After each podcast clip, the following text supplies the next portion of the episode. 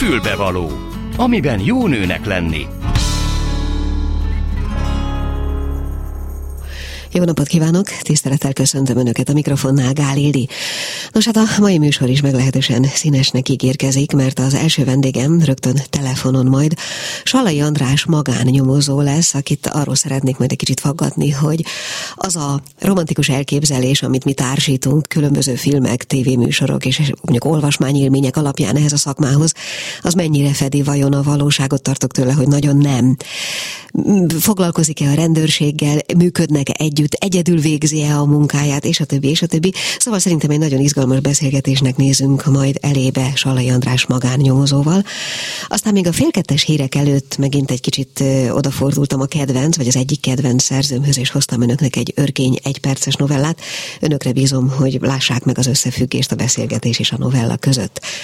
Azután fél kettőkor a fél kettes hírek után bemutatkozik a MIT Egyesület, a Magyar Ifjúsági Talentumok Egyesület, méghozzá abból az apropóból éppen most, hogy ők középiskolás fiatalokat, tehetséges fiatalokat igyekeznek olyan helyzetbe hozni, amelyben a majdani választott szakmájukhoz közelebb kerülhetnek egy kicsit, hogy úgy mondjam, tapasztalati, tapasztalati úton. Ezért most a Semmelweis Orvostudományi Egyetem tudományos tanácsával, diák tanácsával kerültek kapcsolatba, és ennek eredményeképp február 3-ától mintegy 14 héten keresztül 30 általuk képviselt vagy általuk közvetített fiatal bekerülhet majd ennek a tanácsnak a munkájába, a napi működésbe, akár a tudományos kutatásba is, tehát a sotén.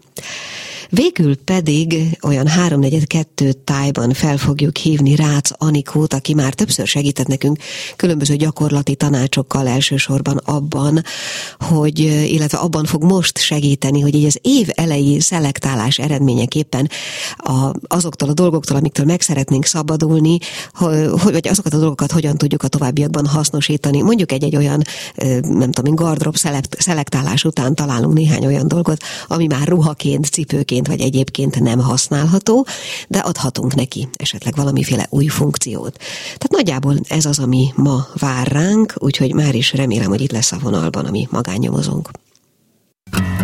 Mi kell a nőnek? Egy fülbevaló.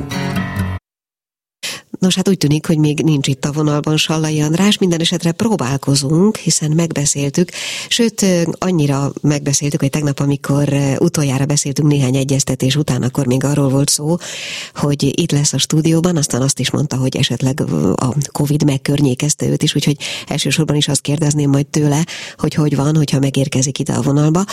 Amíg várunk rá egy kicsit, addig, hát lehet, hogy én nem is húzom az időt, hanem egy picit talán muzsikáljunk, bár most most azt inti, inti kollégám, hogy megvan? Megvan. Akkor nagyszerű. Halló?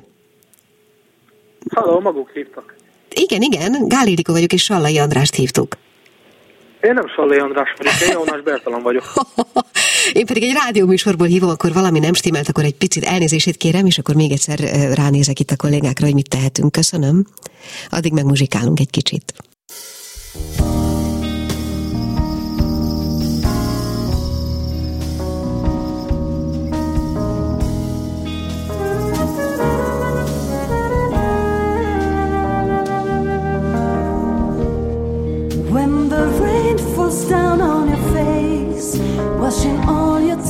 Tears away.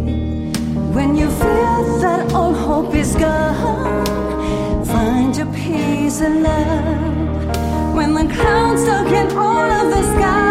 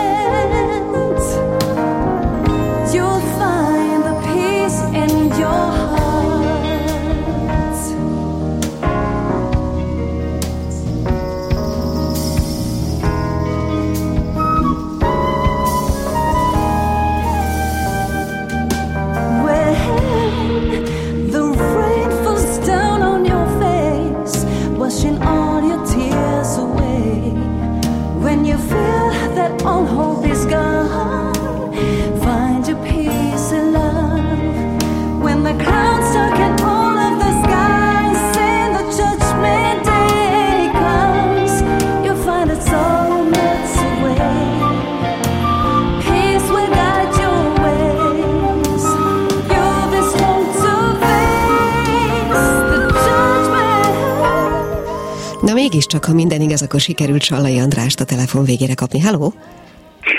Kezdjük csókolom, Sallai András vagyok. Nagyszerű, akkor sikerült. Azt hiszem, hogy mellé nyúltunk véletlenül, úgyhogy elnézést kérek ezúton is attól az úrtól, akit fölhívtunk, szegényt. Úgyhogy elnézést kérem önnek is, meg neki is. Akkor szerintem kezdjük az elején, nem tudom, akkor hallgatta-e azt, amit, azt a néhány perces fölvezetőt, amit én mondtam. Nevezetesen, hogy szerintem elég romantikus elképzeléseket táplálunk mi magunkban a magánnyomozói munka iránt, táplálkozva könyvekből, nem tudom én, sorozatokból és egyebekből. Valószínűleg ez nem, nem igazán fedi a valóságot, így van? Alapvetően egy gyönyörű szakmáról, hivatásról van szó. Természetesen a regényírók, krímírók picit romantikusabb színben próbálják feltüntetni ezt a gyönyörű munkát. Megvannak az árnyoldalai, illetve megvan a, a szépsége is ennek a munkának. Ez nem kétlem. Ezért a valóság az, a, a gyakorlat az nem annyira romantikus. Mondjuk egy megfigyelésnél, amikor már 12-16 órája ülünk az autóban, vagy állunk a hidegben, vagy éppen a forróságban, nem mindig, nem mindig kellemes. Mhm. Kezdjük azért az elején. Milyen képzettség, vagy milyen végzettség kell ahhoz, hogy valaki ezzel a munkával elkezdjen foglalkozni? Alapvetően kettőfajta végzettséggel lehet ezt a tevékenységet végezni. Egyfelől van egy érettségi utáni OK és képzés, itt specifikusan magányomozókat képeznek, illetve van egy másik út, ez pedig a rendőrtisztfejlesztési iskolák, illetve a rendőrtiszti főiskola most már Nemzeti Közszolgálati Egyetem rendészettudományi kara Uh-huh. Ezekkel a végzettségekkel lehet ilyen tevékenységet mhm. végezni. Uh-huh. Ön melyik úton járt? Én a rendőrség uh-huh. útján jártam, rendészeti középiskolát végeztem. És dolgozott um, is rendőrként? Több mint 11 éven keresztül dolgoztam rendőrként, és aztán um, munka mellett én elvégeztem a Nemzeti Közszolgálati Egyetem rendészeti tudományi karát. Jelenleg is egyébként ott tanulok um, kriminalisztika mesterszakon. Uh-huh. Hát akkor szerintem jó emberrel beszélgetek ezzel kapcsolatban. Mióta végzi a magánnyomozói szakmát, ha nevezhetem ezt így? Két és fél évvel ezelőtt alapítottam az egyéni vállalkozásomat, illetve nem olyan régen már egy KFT-t is, úgyhogy 11 év, két hónap hivatásos rendőri szolgálat után én szinte azonnal a magánnyomozás területére.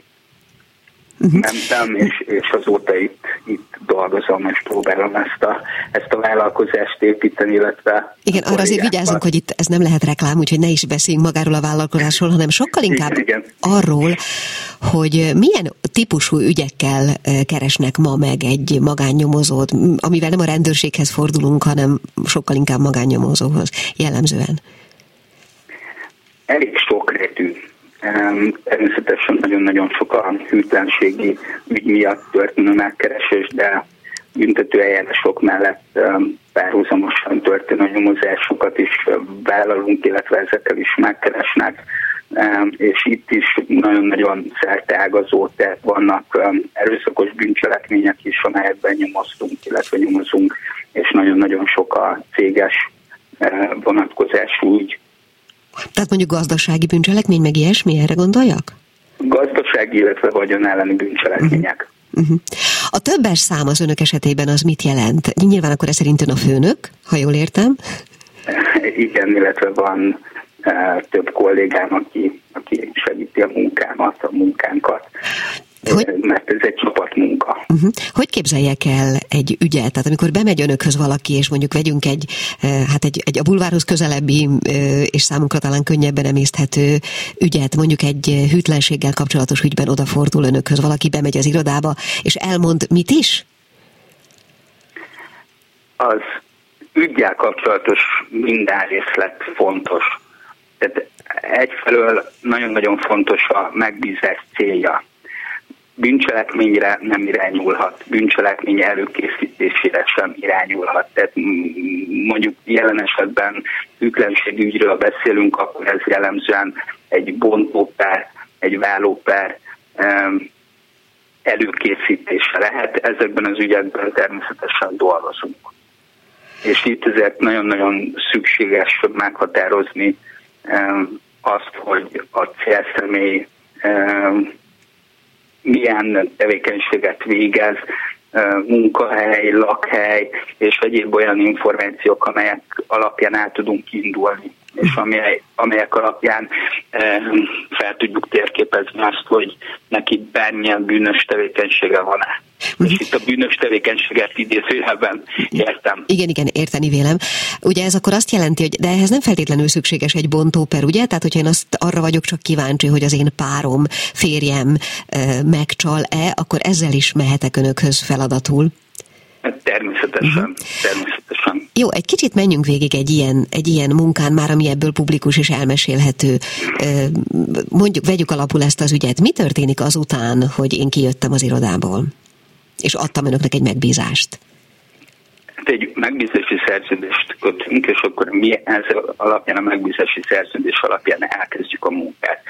Rendszerint egy megfigyelés ilyenkor a megbízás tárgya.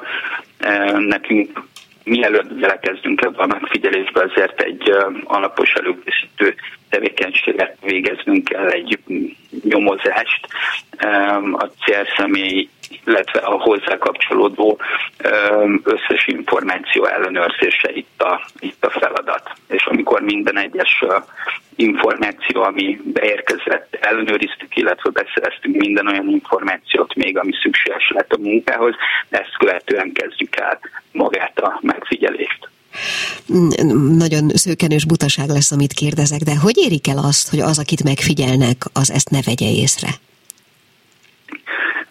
ez egy több éves um, szakmai rutin um, következménye, hogy, hogy a célszemély um, nem, nem látja, illetve nem tudja azt, hogy ő figyelve van. Tehát itt pont a konspiráció a lényeg ebben.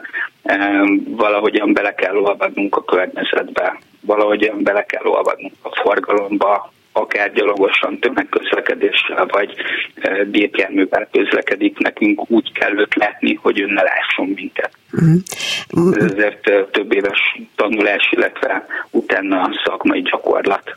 Bocsásson meg, hogy mm, ide fordítom a dolgot, de én színházzal foglalkozom, és számos olyan gyakorlat van, hogy e, vegyem észre azt, hogyha valaki engem néz, akár a tarkom mögül is vegyem észre, érezzem meg. És szerintem az emberek nagyon nagy részének van egy ilyen érzéke. Ezt hogy kerülik ki, hogy kerülik el?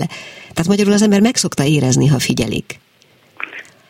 Persze, lehet úgy figyelni valakit, hogy azt, azt ő valóban észrevegye, de itt, itt nem egy ilyen intenzív, folyamatos figyelésről van szó, vagyis másképpen fogalmazom, tehát nem egy ilyen szuggesztív tekintet az, ami, ami mhm. figyeli a, a, a célszemét, hanem inkább egy ilyen szemlélődő tekintet és távoli tekintet, tehát nem egy ilyen direkt agresszív Értem, figyeléshez. Értem, értem, értem. Jó, és amikor ezen túl vannak az összes adatgyűjtésen, és, és eljutnak odáig, hogy szereztek, nevezük így terhelő adatokat, vagy, vagy bizonyítékot arra, ami az illetőnek, a megbízónak a gyanúja volt, utána mi történik? Ezeket az információkat átadjuk a megbízónak, hogyha készültek kép- és hangfelvételek, vagy videófelvétel, akkor ezeket is a megbízó rendelkezésére bocsátjuk. De természetesen azért itt benne van a pakliban, hogy a megbízó tévesen ítélte meg a párját. Tehát szemtelen olyan eset előfordult, amikor az bizonyosodott be, hogy nem ügytelen a nagyon-nagyon sok ilyen eh, szituáció van. Ezek a megbízók számára nem feltétlenül eh, pozitív eredmények, pedig egyébként pozitív, és ennek azért rendszerint szoktak körülni. Hm. Vannak-e olyan különleges eszközeik, amikről megint csak a romantikus elképzelések árulkodnak vagy beszélnek? Természetesen. Ez elmesélhető, vagy bármi ebből elmesélhető? Különböző kémtechnikai eszközökkel dolgozunk, ezek teljesen ártatlan eszköznek vannak áltázva. Viszont képet tudnak rögzíteni, hangot tudnak rögzíteni, vagy akár videót tudnak rögzíteni. De mi például mondjuk egy golyóstól? például egy golyóstól is lehet. Igazából nincsen olyan tárgy szerintem, amely, amelybe ez, vagy egy ilyen eszköz nem beaplikálható. Egy elég komoly magyar céggel dolgozunk, akik egyedi gyártású eszközöket gyártanak, és mi ilyen profi eszközökkel dolgozunk amelyeknek pont ez a lényege, hogy a célszemély ezt ne vegye észre, sőt senki ne, vele, senki ne vegye észre, tehát ne dekonspirálódjunk. Előfordul-e egyébként, hogy akár bemennek a megbízó lakásába rejtett felvételeket készíteni és eféle? Nem. Ez nem. Ilyet uh-huh. törvényt ért minden ilyen jellegű tevékenységet. Arról már beszéltünk, hogy ön ugye rendőrként kezdte ezt a szakmát. Van-e bármiféle kapcsolatuk ennek a, az önök szakmájának a mai napig a rendőrséggel?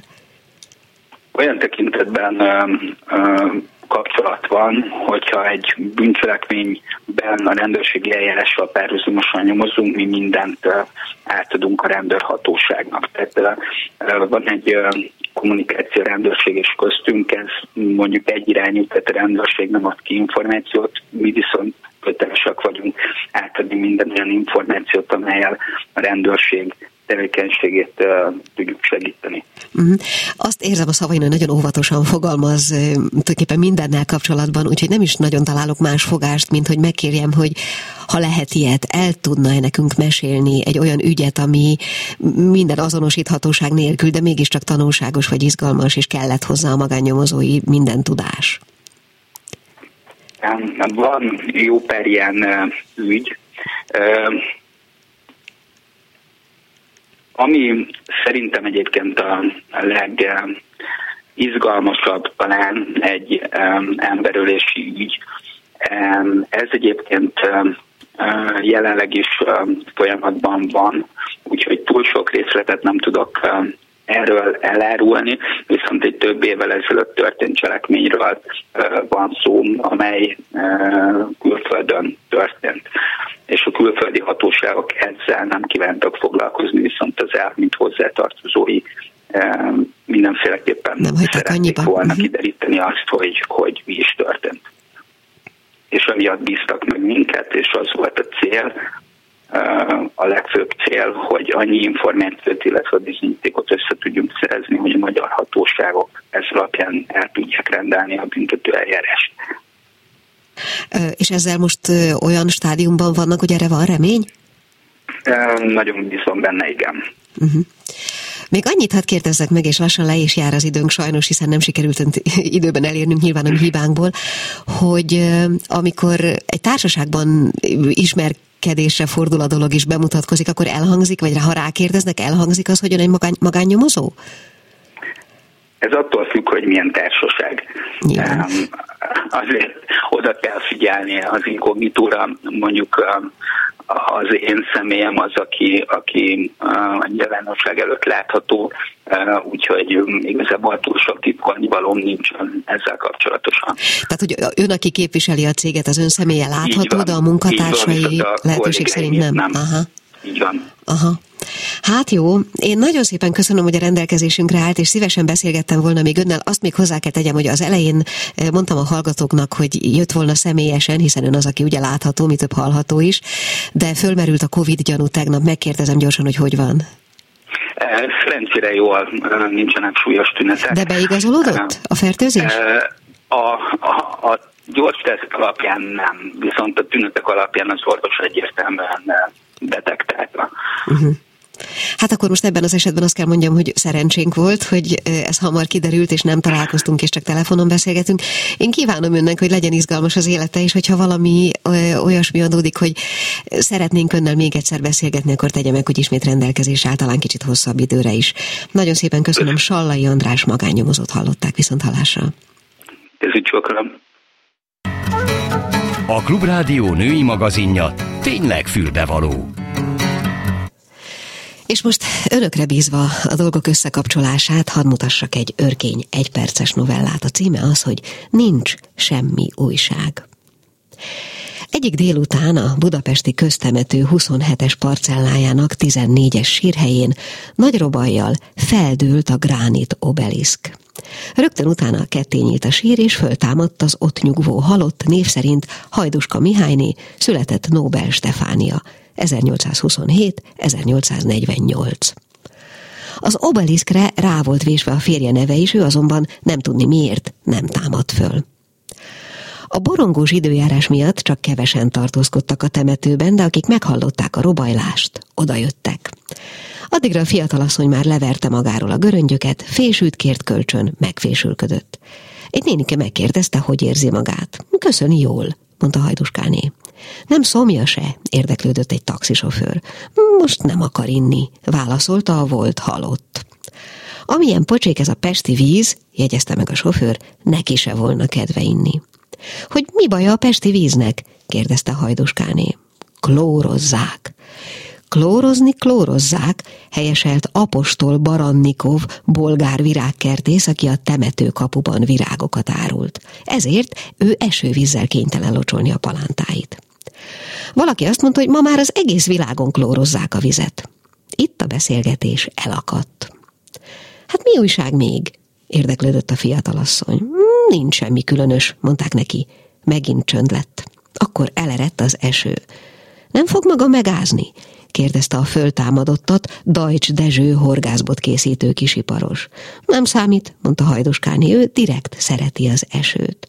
Az attól függ, hogy milyen az az eső, jegyezte meg a nénike. Ő erről a langyos nyári esőről beszél, közölte Hajduskáné. Hogy neki viszont semmilyen eső se kell, mondta apostol Barannikov, mert elriasztja a látogatókat a temetőből. Hogy ezt ő meg nagyon meg tudja érteni, helyeselt a horgászbot készítő kisiparos. Most hosszabb szünet állt be a társalgásban. Hát meséljenek már valamit, nézett rájuk a föltámadott. Mit meséljünk, mondta az öreg nénike, nincs nekünk annyi mesélni valónk. Nem történt semmi a szabadságharc óta? Mindig történik valami, jegyezte meg a kisiparos, de hogy a német mondja, Zelten kommt etwas besseres. Ez van, tette hozzá a taxisofőr, és minthogy csak fuvart szeretett volna fogni, csalódottan visszasétált az autójához. Hallgattak. A föltámadott, lenézett a gödörbe, mely fölött nem zárult össze a föld. Várt még egy kicsit, de látva, hogy mindenki kifogyott a szóból, elköszönt tőlük. A viszontlátásra, mondta, és leereszkedett a gödörbe. A horgászbot készítő kisiparos, hogy el ne csusszon, előzékenyen a kezét nyújtotta neki. Minden jót? szólt le a fiatalasszonynak. Mi történt? kérdezte tőlük a bejáratnál a taxisofőr, csak nem mászott vissza a sírba, de visszamászott. Csóválta a fejét a nénike. Pedig milyen jól eldiskuráltunk. Folytatódik a Klubrádió ékszere, a fülbevaló. És most a telefonban Salamon Tamás, a MIT, azaz a Magyar Ifjúsági Talentumok Egyesület vezetője. Halló! Csokam, Salamon Tamás. Jó napot kívánok! Boldog új évet! Boldog új évet önnek is. Na hát azért hívtuk önt föl telefonon, és az adja ennek a beszélgetésnek az apropóját, hogy noha az Egyesület már tizen, talán 12 éve, néhány inaktív év után e, létezik, vagy néhány inaktív év eset közbe, de a, a beszélgetés apropója az az, hogy a minap kötöttek egy megállapodást a Sotéval, vagyis a Szemülvesz Orvostudományi Egyetem tudományos diák tanácsával, hogy az önök által delegált vagy képviselt középiskolások mostantól sok héten át, február közepétől vagy elejétől sok-sok héten át részt vehetnek ennek a tanácsnak a munkájában. Ugye ez egyfajta tehetségfelkarolás, de önök, vagy az önök egyesülete sok minden más módjával is foglalkozik a tehetségek segítésének. Igen, ez, ez egy jó apropó. Hálás vagyok Szijjártó Attila professzor úrnak, aki a Semmelweis Egyetem általános orvostudományi karának az egyes számú sebészeti klinikának a tanszékvezető igazgatója, és egy személyes barátságnak köszönhető az, hogy egyáltalán szóba jöhettünk, mert amikor megláttam a Facebookon ezt a cikket, hogy a Tudományos Diák Tanács ülést tartott, akkor egyből megfordult a fejembe, hogy mi lenne az, hogyha az, a mi általunk képviselt korosztály, ez a 16, tehát ami ezt a projektet érinti 16-20 év, hogy mi is be tudnánk csatlakozni, illetve segítenénk megtalálni azokat a fiatalokat, akik nagyon-nagyon szeretnének orvostanhallgatók lenni, vagy akár kutatók. Én akkor felhívtam a professzor urat, teljes nyitottsággal fogadott, sőt azt kell mondjam, hogy lelkes volt attól, hogy, hogy egy kicsit lejjebb tudnak menni, hogy a sotét így tovább tudják népszerűsíteni, és örömmel jelentem be, hogy eddig ugye öt napja vagy hat napja jelent meg az együttműködésünk, már 11 diák jelentkezett, a 30-at tud ez a projekt felvállalni, és már 11 középiskolai diák jelentkezett, akik nagyon-nagyon szeretnének a sotéra járni majd. De az jellemző egyébként, hogy ebben az életkorban ilyen pontosan meg tudják határozni a gyerekek, hogy mi, mi felé szeretnének tovább menni? Én azt gondolom, mint egykori tehetséggondozó tanár, hogy ők, aki ebbe az irányba szeretne menni, az egészen pontosan tudja. Nem nagyon szokott kialakulni 19 éves korban, hogy valaki orvos szeretne lenni. Tehát már egészen a gyerekkortól, hogyha követi a Matehecnek a a kutatásait, akkor jól látszik, hogy akik a természettudományokban elmélyülnek, biológiában, kémiában, az már egészen 10-12 éves korra gyakorlatilag azt mondom, hogy az irány eldől. Uh-huh. Aztán, hogy valóban orvosok lesznek, az egy másik kérdés, de a természettudomány az ott kezdődik. Nyilván. Uh-huh. Uh, ugye azt mondta, hogy 11-en jelentkeztek eddig, hogyha valaki most Igen. ezt a beszélgetést halva szeretne jelentkezni, vagy a gyerekkel uh-huh. szeretne jelentkezni, akkor mit tegyen? De kedves, hogy ezt megkérdezi, nagyon köszönöm önnek. Uh, infokukat mitegyesület.hu, ide jelentkeztek a diákok is, és természetesen kapcsolati tőkénknél fogva mi kiváló biológia tanárokat is, a tanárokkal is felveszük a kapcsolatot. Éppen holnap reggel megyek az, az eltett refortnak az igazgatójához, Csapodi Zoltánhoz, hogy ez ügyben tárgyaljak vele és reményeim szerint így a, ugye az ELTE saját iskolai köréből is akár tudunk toborozni a Radnóti, az Apácai és a Treffort. Uh-huh. Még egy picit világítsuk meg, hogy mit fog jelenteni ez az együttműködés, mire kapnak lehetőséget ezek a diákok? Így van.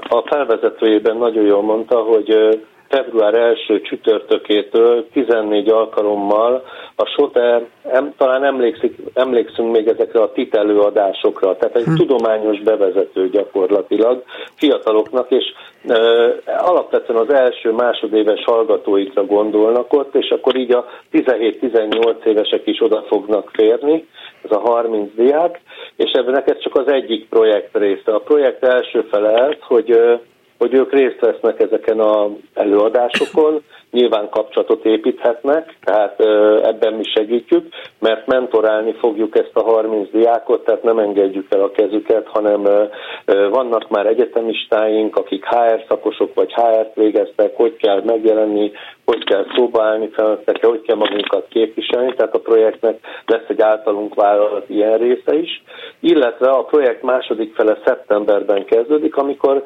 rendesen a tudományos munkába kívánják, kívánnak egy-két diákot bevonni, az már nagyon komoly, mert ott csoportmunkában kell dolgozni, és ott egy évre felelősséget kell a diáknak vállalni, hogy akkor azt ő végigcsinálja a rászabott feladattal. Uh-huh.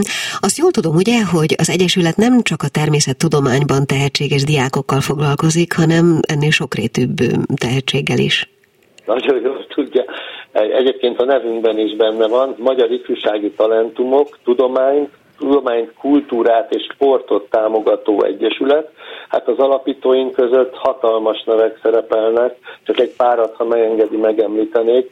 Dr. Sótonyi Péter, az Állatorvostudományi Egyetemnek a rektora, dr. Grovicki Zoltán, a Váci Akor Vilmos Főiskola lektora, dr. Lázár Kovács Ákos, a Pázmánynak az intézményvezető egyetemi professzora, ez, ez a tudományos rész, a kultúrában dr. Nógrádi Gergő, aki kiváló író, kiváló énekes, és a Frankelnek a, a kántora, a Frankel zsinagógának a kántora, a sportban Kammerer Zoltán, háromszoros olimpiai bajnok, Német András, kiváló kézilabda mesteredző.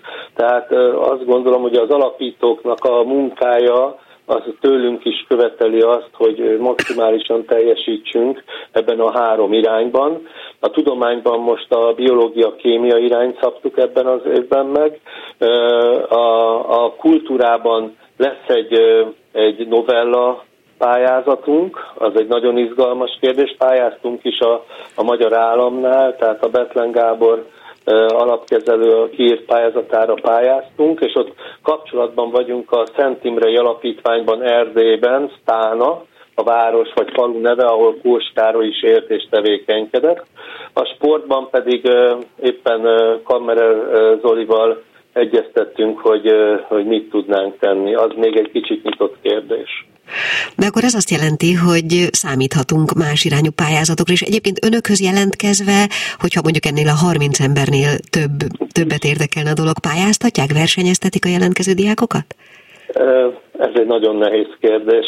Megmondom őszintén, hogy számomra a szociálisan rászorult diákok, akik egy ilyenben részt vennének, azok prioritást élveznének. De erről egyedül nem dönthetek, tehát az elnökség, az Egyesület elnökségének kell ezt eldöntenie. Jelen állás szerint még nem tartunk itt, tehát akkor lesz ez kritikus, hogyha, és ha így haladunk, akkor valószínűleg nagyon hamar elérjük a 30-as létszámot. Akkor őszinte vagyok, tehát erről még nem született így uh-huh. döntés. Uh-huh. Még annyit, hogy miért éppen a tehetségek gondozását tűzték ki célul? Hát nehéz, ez belőlem következik. Tehát egész, én történelmi német szakos tanár vagyok, és egész életemben a tehetséggondozással foglalkoztam. Valahogy ez így hozzám ragadt. És, és amikor ezt így megálmodtam, ezt az Egyesületet 2009-ben, akiket felsoroltam alapítókat, azok mind személyes jó barátaim. Nem tudom, hogy hogy alakult ki, ne kérdezze. De fogalmam sincs. Az vonzás törvénye? Nem tudom. Jó. Tehát egyszerűen több OKTV siker volt, amit sikerült elérnem a diákjaimmal, és akkor valahogy ez, ez nem is volt számomra kérdés, hogy, hogy valószínűleg, hogy ebben ehhez van affinitásom. Uh-huh. Ebben működik a flow. még mondjuk el legyen szíves még egyszer azt a helyzetet, azt a pontot, ahol lehet jelentkezni, vagy ahol meg lehet önöket egyáltalán találni, hiszen most ugye ez a természettudományos lehetőség nyitott, de bizonyára, vagy hát az előbb elmondottakból következően nyitott lesz más is. Van, a, van, van nekünk egy honlapunk, ez a mitegyesület.hu, nagyon egyszerű, mitegyesület ékezetek nélkül, és a mitegyesületi.hu-ban ott van, van egy olyan alpont, hogy kapcsolat és ott, ott fel vannak sorolva a lehetőségek, az e-mailek, mindenkinek válaszolunk. Tehát nekem is van egy ilyen e-mail címem, hogy salamon.tamas, kukat, mitegyesület.hu, aki akár erre az orvosi pályázatra, vagy orvosi mit beszélek, tehát erre a sok által felkínált lehetőségre szeretne jelentkezni, akár nekem is írva. Van egyébként határideje a jelentkezésnek? Nincs határideje, és annyira jó, mert nagyon lojális volt professzor úr, Szijjártó Attila professzor úr, mert azt mondta, hogy itt még nincs elkötelezettség. Itt, hogyha bejönnek, nem is kell mindegyiken ott lenni, szokják meg a légkört, érezzék meg mi az, hogy egy egyetemi hangulat, lássanak élőben professzorokat, nagyon komolyakat, akik úgy tudnak elmondani valamit, hogy, hogy egy Salamon Tamás, egy buta bölcsész is megérte. Tehát, és ez jó. Tehát érzem magamról, hogy mondom ezeket a mondatokat, hogy ez jó. Na, hát akkor én is csak azt tudom mondani, hogy ez jó, és remélem, hogy a hallgatók is úgy gondolják, hogy keressék őket, és még mindig nyitott a lehetőség. Salamon Tamást hallották, tehát a Magyar Ifjúsági Talentumok Egyesület vezetőjét. Köszönöm szépen viszont hallásra. Köszönöm, Ildikó, kezi csokolom. A Klubrádió női magazinja tényleg fülbevaló. És már is megyünk tovább, valami egészen mással. Rácz Anikót köszöntöm a vonalban. Halló! Halló, jó napot kívánok, üdvözlöm a hallgatókat. Jó napot kívánok. Önt akkor szoktuk hívni, amikor praktikus tanácsokra van szükségünk, e, és szerintem ez a helyzet, mondjuk az év kezdeti e, helyzet az, az gyakran hoz e, ilyen lehetőséget, vagy ilyen igényt, mert ugye ilyenkor szoktunk elkezdeni rámolni, pakolni, rendet csinálni, selejtezni és egyebeket. Ez általában női feladat, és ehhez szerintem önnek van bizonyára most is számos praktikus tanácsa. Igen, valóban így van, hogy az új év kezdete az gyakran összekapcsolódik a rendszerezéssel. Ugye túl sok holmi, a felesleges tárgyak, azok feszültséget okoznak, és ilyenkor érdemes szelektálni. Mm. De egy szelektás az nem egyszerű feladat. Hát Tehát nehéz hozzákezdeni, hosszadalmas, és emellett az sem mindegy, hogy mi lesz a a kisüvegezett holmikkal. Egyébként, bocsánat, hogy ezt így megkérdezem, csak azt mondta, hogy feszültséget okoznak a felesleges tárgyak. A, amikor az ember körül felhalmozódnak a már régóta nem használt dolgok, az valóban szül egy ilyen kényelmetlenség érzést? Mindenképpen mi egy pár éve vettük ezt észre, hogy úgy, elvileg úgy tűnt, hogy minden rendben van, de mégis olyan feszültek, türelmetlenek voltunk, és lejtünk az, az, az amiatt volt, hogy folyton pakolni kellett, rendetlenség volt, túl sok játék volt, túl sok holmink volt, és emiatt ez feszültséget okozott a családban, és am, amint ezeket így fokozatosan megszüntettük, sokkal nyugodtabb lett a környezet. Van arra egyébként valami, uh-huh, valami szabály, hogyha mondjuk nem tudom én három hónapig, öt évig, egy évig nem használok valamit, akkor arra valójában nincs is szükségem? Hát igazándiból igen, tehát hogyha, hogyha valamit nem szeretünk, vagy nem használjuk, akkor felesleges. Tehát hogyha évekig ott áll valami a szekrényben, és tényleg nem vettük elő sohasem, akkor annak nincs értelme. Természetesen, hogyha van mondjuk olyan, hogy egy karácsonyi terítő például, ami csak karácsonykor, de mindig előkerül, azt nem érdemes kiszelektálni, hiszen azt használjuk, de olyanokra gondolok, ami tényleg nem kerül elő, vagy előkerül, de nem szeretjük, tehát ezeket is érdemes kiszelektálni. Na, akkor nézzük meg, milyennek a módja, vagy mit kezdjünk azokkal, amit még kidobni nem akarunk, ahhoz sajnáljuk, de már használni sem igazán. A legtöbb, egy átlag háztartásban legtöbbször a ruhákból, textíliákból van a legnagyobb felesleg, úgyhogy én erről szeretnék beszélni. Ugye ilyenkor úgy érdemes, hogy típusonként kupacokba rakni a holmikat, és ezeket megnézni, hogy nem szeretjük, nem használjuk, vagy esetleg mondjuk szakadt, vagy valamilyen problémája van, tehát ez szerint szelektálni kell, ilyen kupacokat kell képezni, és ezután ezeket, ezeket a kupacokat elrendezni. Vannak olyan kupacok, ugye, amelyek mondjuk azt mondjuk, hogy szeretnénk használni, de meg kell javítani. Tehát ilyenkor érdemes őket megjavítani, megfoltozni, esetleg felhajtani a szárát, vagy bevenni belőle. Japánban van egy úgynevezett joyful mending technika.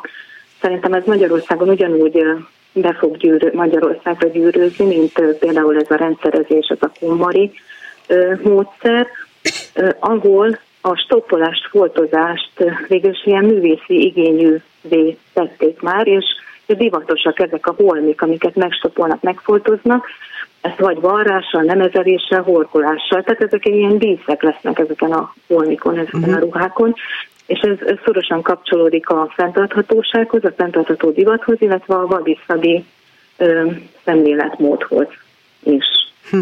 Ez nagyon okosnemes. Ennek úgy gondolom utána lehet nézni ilyen képi, képeket keresve hozzá is, ugye? Igen, Szívesen igen, megnézni, igen. hogy ezek hogy néznek ki, kijavítva. Oké. Okay. Hallgatom tovább. Igen, nagyon-nagyon szépek, tehát mondjuk ilyen kis horgolt betétek, feltétek, vagy, vagy tényleg nagy igényel megfoltozott, ez a klasszikus nagyanyáinkféle foltozásra módszerekkel próbál gondolni, tehát ilyen módon megfoltozott ruhák, amelyek mondom már divatosak is, tehát egy divatot teremtenek, és teremtett itt Japánban, tehát szerintem ez be fog ide is gyűrőzni. Hát nyilván a mögötte lévő szemléletmód miatt teremtette a Igen, divatot. igen. Uh-huh amiatt is, és amiatt, hogy azokat a ruhákat foltozzák meg, amelyekhez érzelmileg kötődnek, amelyeket szeretnek. Uh-huh. Tehát, hogy nem, nem, nem csak azokat, vagy amelyek tartósak, és tehát ami, ami, amihez kötődnek valamilyen érzelem, érzelem is kapcsolódik hozzájuk. Uh-huh. Ugye vannak olyan ruhák, vannak olyan ruhák, amiket már nem szeretnénk használni, de tovább tudjuk adni. Én ebben az esetben el tudjuk őket mondjuk családon belül ajándékozni, vagy a baráti társaságon belül. A, a ruhanemükkel egyébként az a legfontosabb szabály szerintem, hogy ha a ruhanemüket szeretnénk ajándékozni vagy adni, akkor mindenképpen nagyon fontos az, hogy, hogy egyrészt olyanokat, csak olyanokat adjunk tovább, amit magunk is tovább hordanánk, tehát ne, ne tényleg ilyen szakadt, nagyon régi, nagyon, nagyon rossz holmikról beszéljünk, illetve a másik szabály talán ezzel kapcsolatosan az, hogy ha ezt továbbadjuk, akkor, akkor olyannak adjuk, akinek tényleg szükség van rá, hogy tényleg szeretni ezt. Tehát ez fontos, hogy ne csak úgy adjuk, mert nekünk nem kell, hanem hogy nézzünk meg, hogy tényleg szükség van rá, és tényleg kell az, annak, akinek adnánk. Tehát lehet egy ilyen ruhaforgó forgó családban, lehet, lehet adni különböző fórumokon, alkotóknak is lehet adni, van már nagyon sok olyan alkotó, aki ilyennel foglalkozik, és ö, ö, szívesen veszi ezeket. Aztán ö, ugye az adományozás szintén egy lehetőség, amikor nem ilyen ismerősi körből választjuk ki a, a szemét, akinek szeretnénk adni, valakinek, valamilyen szervezetnek adjuk. ezeket, vagy a gyűjtőkonténerbe is el lehet helyezni ezeket az anyagokat. Aztán Bocsánat, van még olyan csak azt akartam mondani, hogy én például, amikor színházi munkám van, nagyon gyakran vadászom ilyen-olyan jelmeznek való, vagy jelmeznek alkalmas családi örökségekre, tehát még akár ez is lehet egy további felhasználási szempont. Igen, igen. Tehát vannak olyan ruhák, amelyek, vagy vannak olyan anyagok is, amelyek, amelyek mondjuk nagyon jók, hogy tetszenek a színünk, és ö, vannak olyan lehetőségek is, hogy ezeket átalakítsuk, tehát anyagában ott otthon hasznosítsuk. Tehát, hogy ha, ha nem tudjuk továbbadni, vagy, vagy, vagy ö, vannak terveink, akkor anyagában otthon is tudjuk hasznosítani ezeket a holmikat, és ö, nagyon jó dolgokat lehet készíteni, például, ha vannak olyan függönyanyagaink, amelyeket mondjuk maradék függöny, amelyeket mondjuk nem használunk már, vagy, vagy mondom ilyen maradékanyagok, abból tudunk ilyen kis zsákokat, tároló zsákokat vanni, amit nejlonzacskó helyett használhatunk például boltban bevásárláshoz. Vagy pólóanyagok, azok nagyon-nagyon sokféleképpen felhasználhatók, mivel a gyakorlatilag akár varrás nélkül is meg lehet belőle sok mindent oldani, ezért kedvelt ilyen DIY alapanyag a póló. Tehát készíthetünk belőle például tornazsákot, aztán póló, gyerekpólónak az ujjából, ilyen ökotavasikat készíthetünk, ezek ilyen e, szőtt vagy horgolt ilyen e, rongyok, amiket a szivacs helyett mosogatáshoz, takarításhoz tudunk használni. Aztán karkötőt készíthetünk belőle, hajpántot, vagy makramé virágtartót. Ez úgy érted, hogy fel, felcsíkozzuk az anyagot, felvágjuk csíkokra, és a, úgy felhasználni makraménak, vagy hajdísznek, vagy... Igen, ja, makraménak, hajdísznek, igen, makraménak, hajdísznek fel kell vágni a pólókat, és akkor, hogyha ezeket így felcsíkozzuk és összehúzzuk, akkor ugye ez így bepöndörödik. Uh-huh. Nem fog bomlani, bepöndörödik, és akkor ez a bepöndörödött anyag, egy gyakorlatilag úgy hívják, hogy pólófona, ez alkalmas arra, hogy már ebből akár horgolva készítsünk valami tárolót, vagy karkötőt készítsünk, Értem. vagy akár makramézunk vele, Értem. és uh, mondjuk ilyen virágtartót készítsünk. Egyrészt újrahasznosítottuk az anyagunkat, másrészt pedig ugye készítettünk egy szép tárgyat, dekortárgyat is. Uh-huh. A másik ilyen nagyon jó alapanyag a farmer. Tehát ez egy ilyen örök, örök divat, és ugye nagyon strapáló. Ezekből gyönyörű tárolókat lehet készíteni. A farmer szárából, fel, hogyha ezt felvágjuk, és csak az alját összevarjuk, akkor már meg is van gyakorlatilag a, a tárolónk, amelyet mondjuk a fürdőszobában lehet használni, de ugyan, hogyha valaki jobban tud varni, akkor ilyen zsebes tárolókat is varhat belőle, tehát nagyon sokféleképpen tudjuk a formát is ö, ö, felhasználni. Készíthetünk belőle akár összevarva szőnyeget is, tehát ez is nagyon sokféleképpen használható. De bocsánat, csak egy valami jutott most közben eszembe, hogy lehet-e ezeket a, a varrást helyettesíteni valami mással, akár ragasztással, akár összetűzéssel? Ö, Igazándiból lehetséges, de hogyha, tehát lehet ragasztani és lehet űzni is. Vannak olyan esetek, amikor ezek a jó bevált technikát mondjuk, mondjuk ragasztani érdemesebb, de akkor ugye figyelembe kell venni, hogy ezek a tárolók, hogy amit készítünk belőle, az, annak a tisztítása az ugye nem megoldott. Tehát, uh-huh. hogyha ragasztunk valamit, akkor ezt utána nem annyira tudjuk például kimosni. Értem. Uh-huh. Tehát célszerű van, de nagyon egyszerű, tehát néhány öltés is elegendő, és nagyon sokféle videó áll. Varrógép nem feltétlenül kell hozzá. Nem, nem, uh-huh. akár kézzel is lehet varni, és néhány öltés elegendő tényleg, és nagyon sokféle videó van már, hogy mindenféle varrási technikákat bemutat.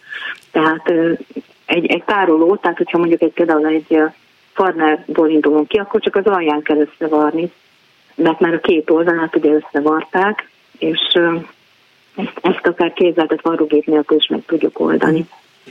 Például egy ilyen tárolónak az elkészítését de természetesen lehet ragasztani.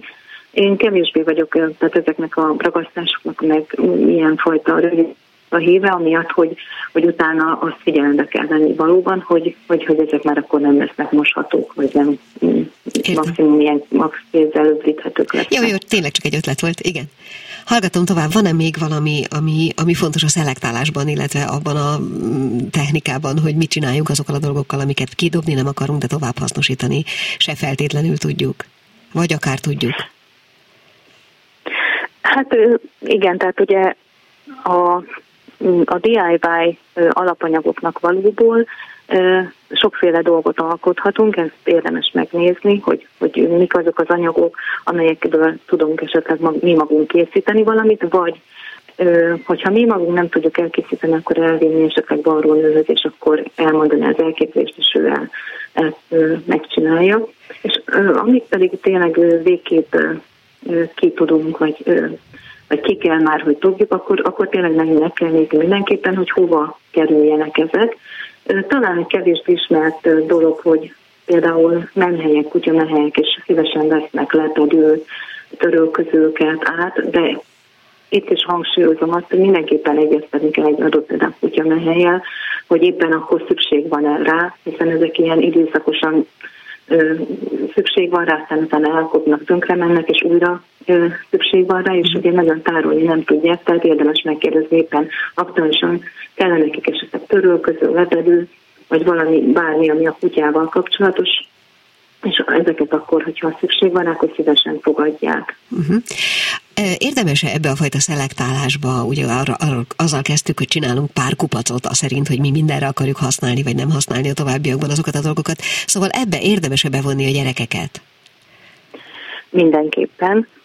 Egyrészt, hogyha az ő holmiukat is szelektáljuk, hiszen, hiszen a gyerekruhák is belekerülnek, akkor, akkor az ő véleményüket is ki kell kérni, hogy, hogy, hogy mely, melyek azok a ruhák, amelyekhez esetleg ragaszkodnak. Van olyan, hogy lehet, hogy már nem jó rá a póló, de, de ő valamiért nagyon kötődik hozzá, akkor, akkor én például ha volt rajta egy figura, azt körbe vartam, kitömtem, és abból egy ilyen kis kis állat uh-huh kelet, vagy nem külsportállat, hanem egy ilyen pólóanyagból készült ilyen állat, ilyen játékállat mondjuk keletkezett, vagy bánahúzatot lehet belőle varni. Tehát mindenképpen őket is érdemes bevonni ebbe, illetve a másik oldalon azt, hogy lássák azt, hogy, hogy Hát az nem kell mögötte. A szemlélet, igen. Uh-huh. igen. Uh-huh. Aki ember belefog, tehát aki belefog egy szelektálásba, meg válogatásba, az, az, az arra készüljön fel, hogy maga a válogatás szelektálás is hosszú idő, tehát még ezeken végig halad, de azt gondolom, hogy az a még hosszabb idő, hogy, hogyha valóban azt szeretném, hogy azok megfelelő helyre kerüljenek. Tehát, hogy nem csak egy kidobom, hiszen akkor igazániból nem, a szemlélet, a fenntarthatóság az nem valósul meg, hanem alaposan át kell gondolni, és ez akár hónapokba is telhet, még, még minden ruhanemű, minden anyag a megfelelő helyre kerül, hogy eljut azokhoz, akiknek szüksége van rá, eljut az alkotókhoz, esetleg adomány, adományozzuk őket, vagy... Hát igen, ugye még az is benne van, hogy az embernek menet közben elfogy a türelme, de legalább kezdjük el, legalább fogjunk hozzá. Én bocsánat, nem akarom önbe folytani a szót, de nagyjából ennyi időnk volt erre. Kimaradt-e valami fontos? Igen. Nem, nem minden benne volt. Köszönöm Jó, szépen. akkor nagyon szépen köszönöm, Rácz Anikót hallották tehát a szelektálással kapcsolatban. Nekem pedig nincs más dolgom, mint hogy elköszönjek és megköszönjem a mai figyel- figyelmüket. A mai műsor első vendége Sallai András magánnyomozó volt, ha nem is rögtön, de azért idővel megtaláltuk őt is.